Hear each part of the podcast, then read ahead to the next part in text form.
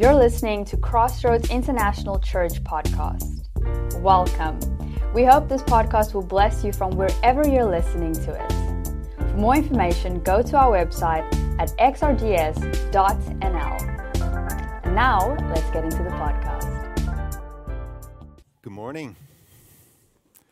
Good to see you all. So we've we've come at almost at the end of the Road to Freedom series. We've been looking at, you know, in the pandemic, what it has done to us, and today we want to look at, you know, what it has done to our spiritual health. Maybe you feel that your spiritual health took a knock in the in the in the pandemic. You were cut off from community. The online services were all nice, but it didn't spark the same flame as meeting in person where normally a Sunday morning would sustain you for a week, now it became more difficult.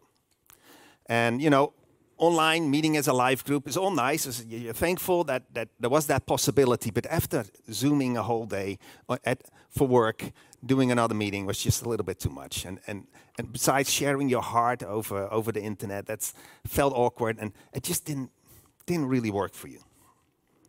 Now, community is so important for our spiritual well being, isn't it? And last year we talked about it quite a bit. It's important to be part of a trio or a life group, to surround yourself with a group of friends, a group of Christian friends that can encourage you, that can spur you on, that, that, that, that can speak words of wisdom to you, that can be next to you when you're struggling community is so important. But today, today I want to look not at community. We've done that. Let's look at what else is needed to be spiritually healthy. When you're cut off from community, when you're isolated, you can you can easily have this spiritual dryness, this feeling of a spiritual dryness, right? A feeling of being in the wilderness, so to say. A surrounding that, that really doesn't sustain you you find yourself in a place where, where it's harder to discern what the right choices are, and, and it's easier to be tempted to make the wrong choices. Choices that are not healthy for you spiritually. But before we go there, let me ask you a question. How do you, how do you actually measure your spiritual health, right? If somebody asks you, how is it with your soul, how do you then answer?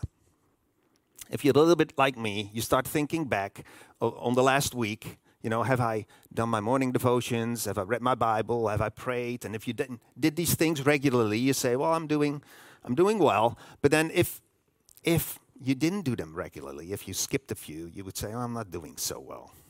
But is that, is that really the way to measure if you're doing spiritually well, right?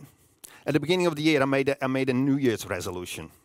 Um, besides doing my normal devotions, I wanted to read through the Bible in a year you know, I wanted to spend more time with God, hear His voice.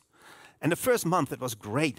Every day, I spent my 20 minutes, and, and I, I, I really felt a connection with the Lord. I felt the Lord was, was talking to me. And then the second month, I missed a few mornings. And then uh, I had to catch up, and I had to do two in a day. And instead of, of, of, of, of reading it to be, be fed, I was just speed reading through the Bible just to be able to tick off the box.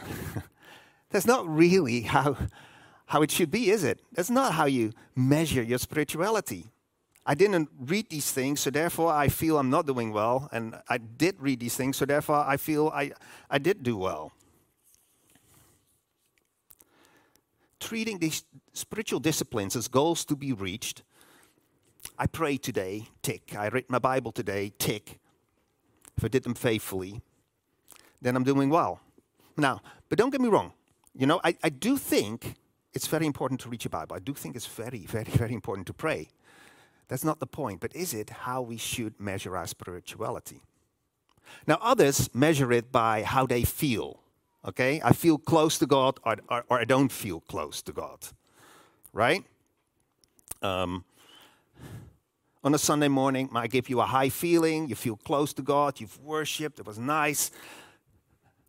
But then on a Sunday afternoon or later in the week, it takes all the strength you've got to be the person God wants you to be. And you think you're not so, doing so spiritual well. Now, I, I do think feelings are important. They, they can point us to something that's right or not right in, in our lives. And, and sometimes our feelings can point something out before we can even give word to it. But is it really a true way of, of measuring how we're doing, right? What is the goal of our spiritual life? Why do we go to church? Why do we read the Bible? Why do we pray? When Jesus was asked, What's the most important commandment? He said, Love the Lord your God with all your heart, with all your mind, with all your soul, and your neighbor as yourself. So, so shouldn't that be how we measure it, right? How are we loving God? How are we loving people? It's not based on a feeling, it's practical. It's not based on, on how disciplined I am reading my Bible or praying. It's, you know, it's about how do I love? It's about loving God with all your heart, mind, and soul, and loving people. Now, but there's always this, this force that tries to pull us away from that, right? That tries to pull us away from loving people and loving God, to focus, to, to, to focus on me, to focus on number one, to focus on, on my needs. And being in lockdown, being isolated, being in the wilderness, so to say, these voices in our head might have increased tempting us to focus more on our needs, on what I want. Now, when I was thinking this over, I was thinking, okay, where in the Bible does it talk about somebody who's in the wilderness, isolated, um, and who's being tempted? well, that's actually how, how Jesus started his ministry, right? So let's look at that today. After Jesus got baptized, he was led by the Spirit into the wilderness. And after this spiritual high of being baptized, I mean, he heard the voice of God saying, This is my son, whom I love, with whom I'm well pleased. That must have been a high, right? 40 days later, after 40 days of fasting, no food, he was hungry. he was probably feeling weak, isolated, and seen people for 40 days. It was probably a low point for him. And and it is at that point that the devil comes to tempt him. Let's read the story. Then Jesus was led by the Spirit into the wilderness to be tempted by the devil. After fasting for 40 days and 40 nights, he was hungry. The tempter came to him and said, If you are the Son of God, tell these stones to become bread. Jesus answered, It is written, Man shall not live on bread alone, but on every word that comes from the mouth of God. Then the devil took him to the holy city, had him stand on the highest point of the temple. If you are the Son of God, he said, throw yourself down. It's written, He will command His angels concerning you. They will lift you up in their hands, so you will not strike your foot against a stone. Jesus answered him, Is it not also written, Do not put the Lord your God to the test? Again, the devil took him to a very high mountain showed him all the kingdoms of the world and their splendor. He says, All this I will give to you. Just bow down and worship me. Jesus said to him, Away from me, Satan. It's written, Worship the Lord your God and serve him only. Then the devil left him, and angels came and attended him. So today I want to focus on how Jesus pulled through of this time of isolation and testing. After 40 days, like I said, he must have felt weak, definitely hungry, isolated. And, and then the tempting starts. And I'm not sure if it was the devil face to face or voices in his head, but, but these temptations were real. And that's how it often happens with us as well, right? When we feel low, that's when the voices in our, our mind are the loudest. Spiritual life is marked by highs and by lows. Look at Jesus from the high at his baptism, seeing the, the Spirit come down as a dove, hearing the voice of God, a high to 40 days later in the desert, alone, weak, isolated, hungry, alone. Ups and downs are part of the spiritual life. Nothing to worry about there. Temptation is part of life. Even for Jesus, temptations was part of his life right until the end of his life. being tempted is not an indication of how well you're doing spiritually. Sometimes we feel close to God, sometimes we don't feel so close to God. On a Sunday morning, we worship, we feel close to God. Sunday afternoon, like I said, takes everything in you to be the person God wants you to be. That's all part of spiritual life, and we shouldn't be surprised by it, it says in 1 Corinthians 10, verse 13. But then, how do you respond to it? How do you prepare for it? Let's look at how Jesus did it. Let's look at the first temptation. The devil says, If you are the Son of God. In other words, let's assume for the sake of argument that you are the Son of God. Then it should be well within your power to make bread out of these stones, right? God has given you this power, so why not use it? He doesn't want his son to be hungry, does he? He doesn't want you to lack anything. And the scary thing is, it makes sense. It sounds reasonable. It sounds logical. It sounds plausible. God doesn't want his children to be, be lacking anything, right? And you've got the power to do something about it. If Jesus is part of the Trinity, he definitely had, had the power to do something about it. So why not? As often with temptations, there's often a way to rationalize the wrong decision. There's nothing inherently wrong with making bread out of stones. Yet it would not have been right for Jesus to do so. It was not God's will. For Jesus to fulfill his mission on earth, he had to be fully, fully human. No shortcuts. No using his divine powers to get out of a sticky situation. At the end of the book of Matthew, we see Jesus in the Garden of Gethsemane, and Peter comes, uh, the, the, the, soldiers come to pick him up, and then Peter draws out a sword and starts whacking around him, and Jesus says, Put your sword away. Don't you think that I can call on my Father, and 12 legions of angels will be at my disposal? But then, how would the scriptures be fulfilled that say that it needs to happen this way? At any time, Jesus could have called on his divine powers. But he didn't. He, if he would have, he would have deviated from the Father's will. And looking at the end of Jesus' life, I can imagine that he was actually tempted to call in these 12 legions. When you read his struggle in prayer in, in the Garden of Gethsemane, sweating blood, must have been tempting to, to call in the help, the troops. Yet he's not bailing out. He's not using his divine powers. Now, can you see, by the way, how, how that temptation to call in the divine powers in the Garden of Gethsemane is kind of the same temptation that he's facing now, only much more intense. And I think that's another lesson we can learn. Making the right decision in the small things prepare us to make right decisions in the big things. Don't be tempted to say, oh, it doesn't matter, I can just cut a corner here, cut a corner there, be a little bit untruthful here, a little lie there. It doesn't work that way. It's where spiritual growth happens. Might not feel like growth, but making consistently the right small decisions will prepare you for making the bigger decisions in life, for the bigger temptations that will come someday. But then sometimes it's very hard to see why a certain choice is wrong, right? But it still will take you outside of the Father's will. Now, I've been trying to think of an example here out of my own life, but I think I found one, but it, it, doesn't fit perfectly, but I'm going to tell it anyway, all right? So, in my first job, I was there maybe for, for, for two years. Um, I wasn't enjoying it very much. I did learn a lot, but the, the whole work environment, and, and I couldn't see where, where I was going with this. I couldn't see myself doing that for the long run, so I wanted out. I just didn't know yet where to go, so I was praying about it. And I got this sense that the Lord was telling me, no, not yet. You're not done yet. I'm not done with you yet. You still got stuff to learn here. So I had to stay.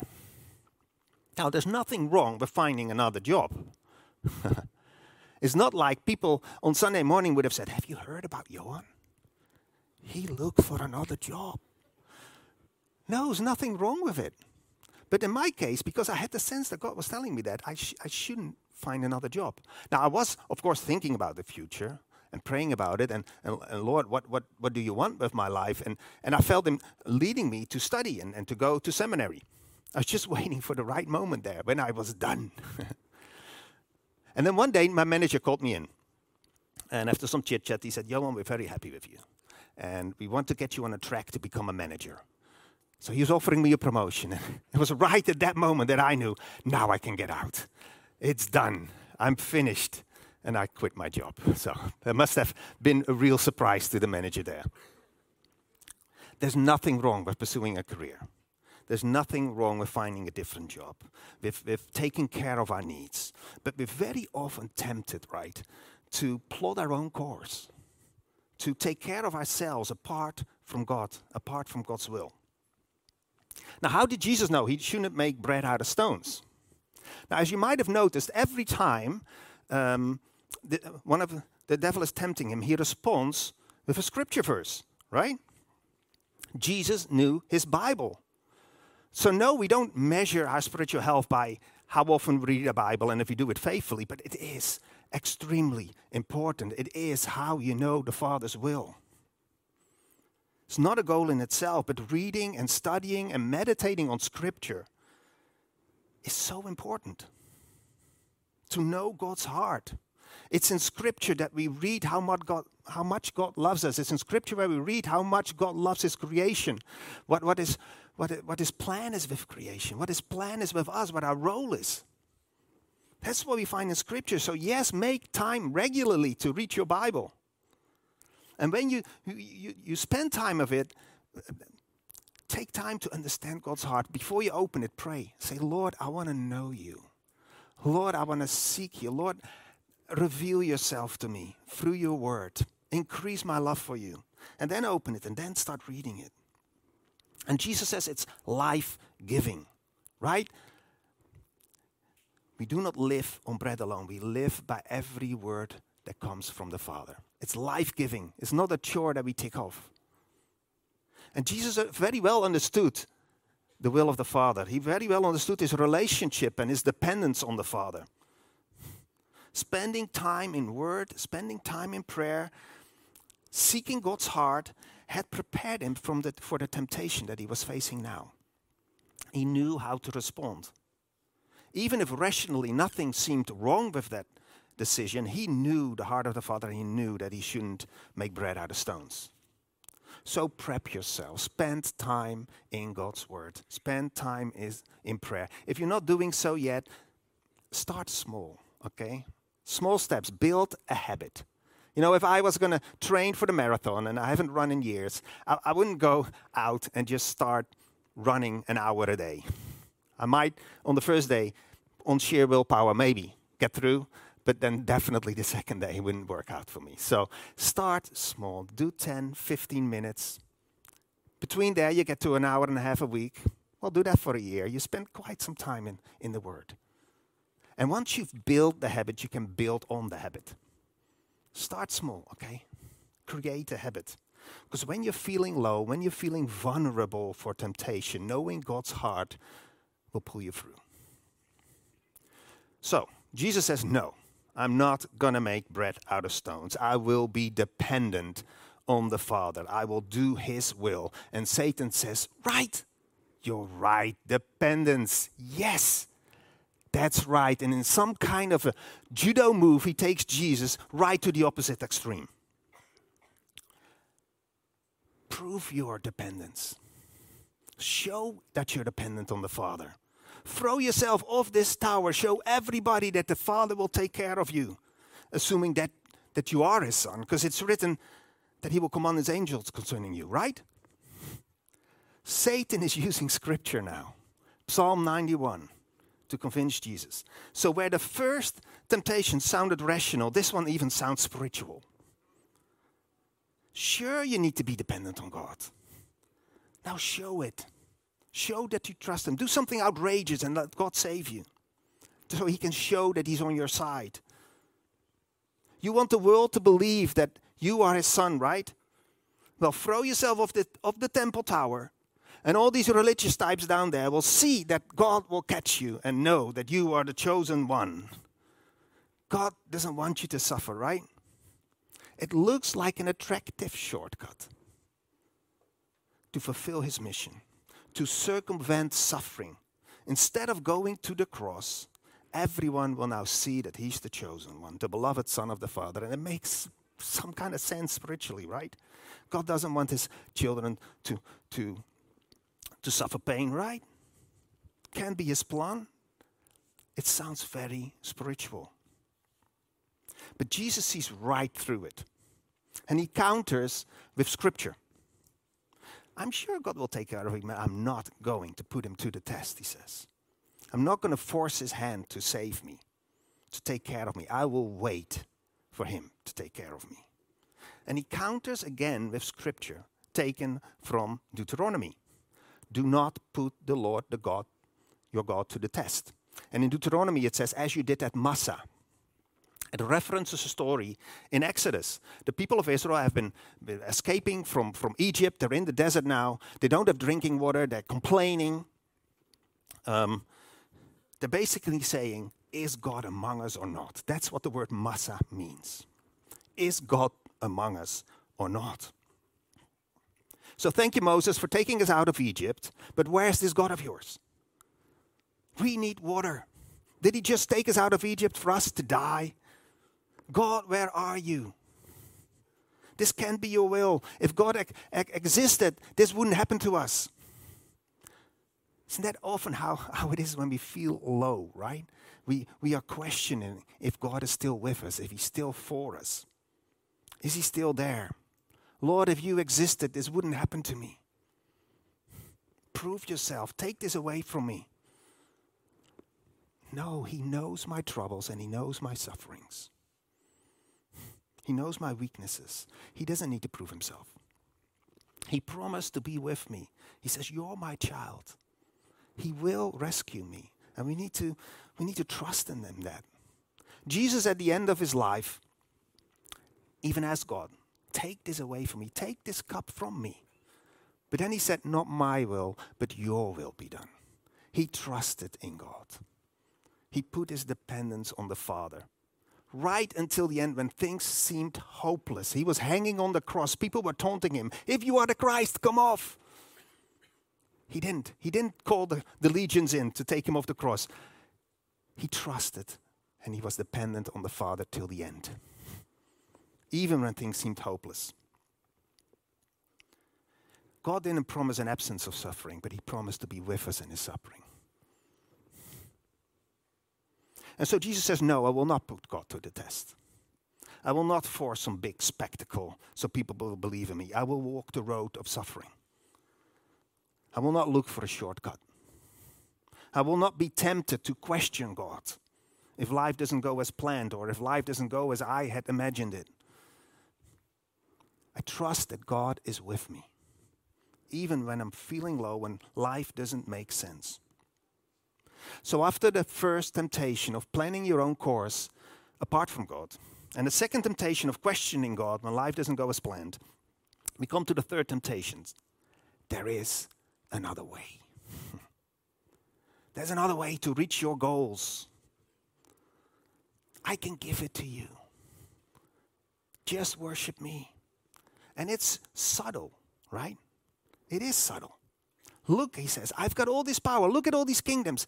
Isn't your mission in the end that you will be king of kings? That all these kingdoms will belong to you? Well, you can have them. Here, shortcut, just bow down to me. Mission accomplished. Now, I don't have to explain how disastrous it would have been if Jesus would bow down to Satan. Jesus turning away from the Father but it did look like it would accomplish his final goal. We all have images of being successful, of being rich, of being comfortable, of, of achieving our dreams, and, and God must be for that, right? Nothing wrong with these things, again. But what if they become the most important thing in our lives? And Jesus again answers from Scripture Worship the Lord your God and serve him only. Now, what he's saying here might be the biggest thing for you to take home today. Be single minded. It's all about one thing. Your spiritual life is about one thing. Your whole life is about one thing. Love the Lord your God with all your heart, with all your soul, with all your mind, and your neighbor as yourself. And a bit later in, in, Matthew, he says, First seek his kingdom and his righteousness, and all these things will be given to you as well. One thing. Seek God, worship Him, seek Him with all that's in you heart, mind, and soul. Don't let anything in life replace that or come next to it, because then you will be double minded, right? One thing. Not your goals, not your dreams, not your needs. Needs do not let anything replace it. Worship Him only. Because if you're not single minded, you'll find ways to achieve your dreams and your goals and you cut corners. Being a little untruthful here, a little lie there, because whoever run a business without being a little untruthful, right? How can you run a business if you not every once in a while just skim around the truth a little bit? Or, or God wants me to be happy, right? I've been single for so long. And I couldn't find this, this Christian man or Christian woman. And now I met this guy, I met this woman that's not a Christian. And God can make bread out of these stones, right?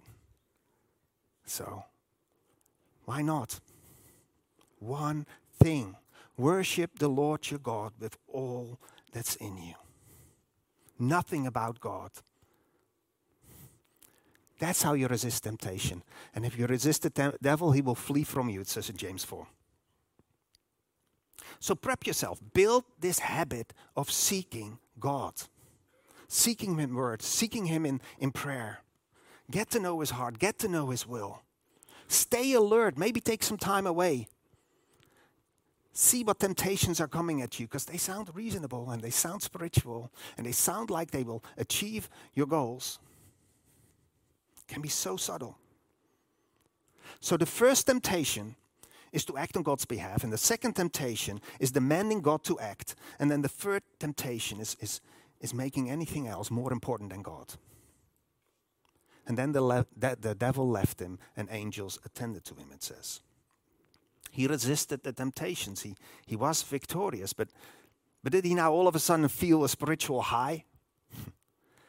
You know, after the first temptation, he was victorious and he was still in the desert. He was still lonely. And the sec- second temptation came. And after the se- second temptation, he was still feeling low. He was still feeling isolated.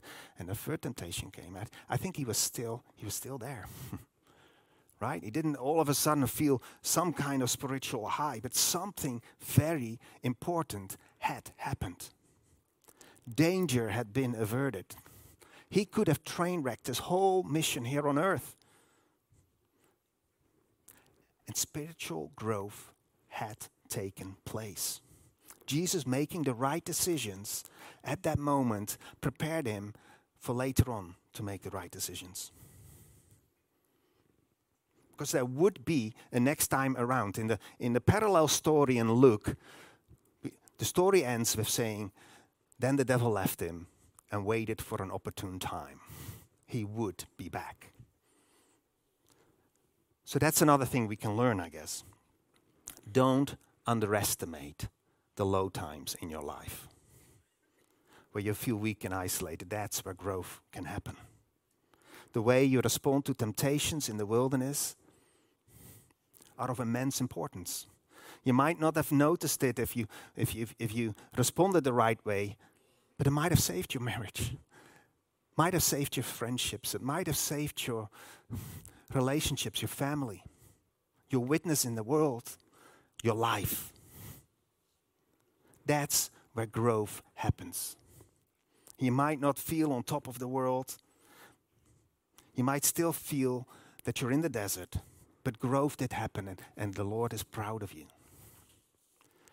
Now, maybe you're in the desert and you feel like you failed your testing. Now, the good news is that Jesus did not fail. He stayed strong until the end. He endured his testing for you. You can always return to him. Come back to him. He will forgive you. You can stay, you can, you can start again. In the wilderness, in isolation, we, we are vulnerable to temptations. And the scary thing is, they, they can sound reasonable and spiritual. We need discernment.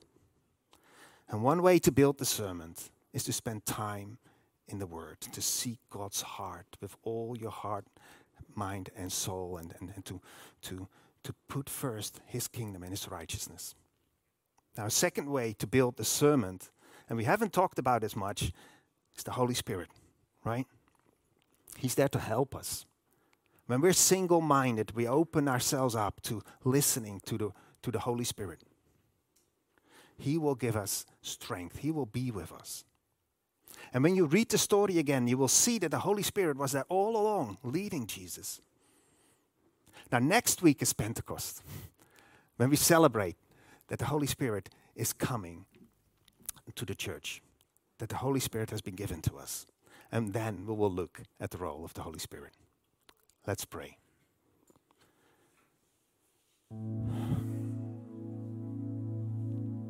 Father, we want to thank you. We want to thank you for the low times in our lives. We want to thank you that that's where we grow. We want to thank you for your Holy Spirit. We want to thank you for your word. And we pray, Lord, that you will be close to us this week. If we're feeling low, Lord, will you be with us? Will you help us to make the right decisions? Will you help us grow?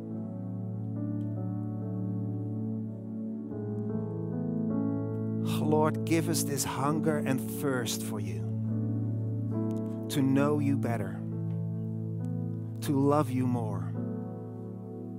Work in and through us, transform us, and help us to love the people around us better as well. Lord, thank you that we can count on you. Thank you that if we messed up, if we made the wrong decisions, we can come back to you and that you will forgive us. Lord, lead us as we this week as we as we try to seek you, as we prepare for Pentecost. In Jesus' name, Amen. Thank you for listening, and we hope that you have a wonderful week. See you next time.